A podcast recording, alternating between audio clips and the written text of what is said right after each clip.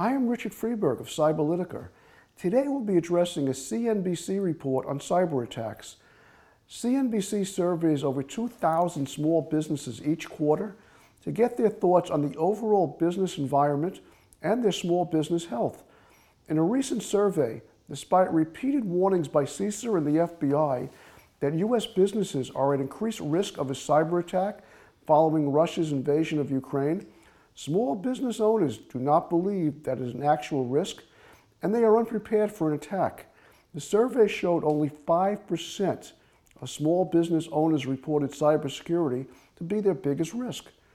CNBC said this lack of concern among small business owners diverges from public sentiment, which shows 55% of people would be less likely to continue to do business with brands who are cyber attack victims.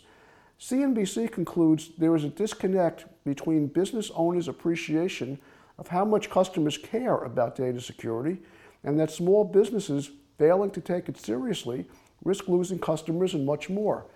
Case in point, several years ago, we were called into a third generation professional services firm that was breached.